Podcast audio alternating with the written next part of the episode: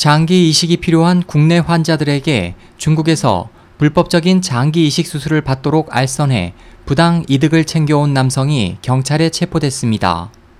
12일 부산경찰청 국제범죄수사대는 40대 남성 김모 씨를 장기 등 이식에 관한 법률 위반 혐의로 구속했다고 밝혔습니다. 조사에 따르면 김 씨는 2006년부터 2011년까지 장기 이식 환자 모임으로 가장한 장기 매매 알선 인터넷 카페를 개설한 뒤 신장, 간 등 장기 이식이 필요한 환자들에게 3천만 원에서 1억 2천만 원을 내면 중국에 가서 장기 이식을 받을 수 있다며 접근했습니다.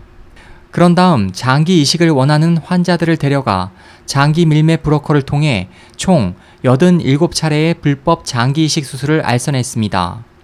김 씨는 이 과정에서 발생한 총 60억 원의 수술 비용 중 수수료 6억 원의 부당이득을 챙겼습니다. 경찰은 김 씨의 진술을 인용해 환자들에게 제공된 장기는 사형수나 각종 사고로 사망한 이들의 장기를 밀매한 것이지만 살아있는 사람의 신장을 적출해 사용한 경우도 6건이나 있었다며 김 씨 등은 사전에 사형수 유족에게 돈을 주고 장기 거래를 해왔고 교도소 측도 이를 묵인한 것으로 보인다고 밝혔습니다.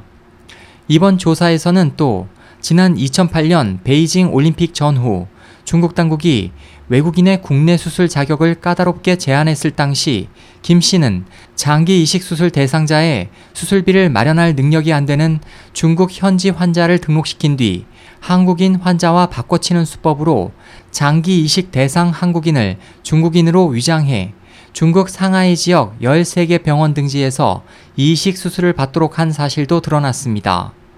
경찰은 지난 8년간 중국에서 도피 생활을 해오던 김 씨를 설득해 자수시켰다고 밝혔습니다.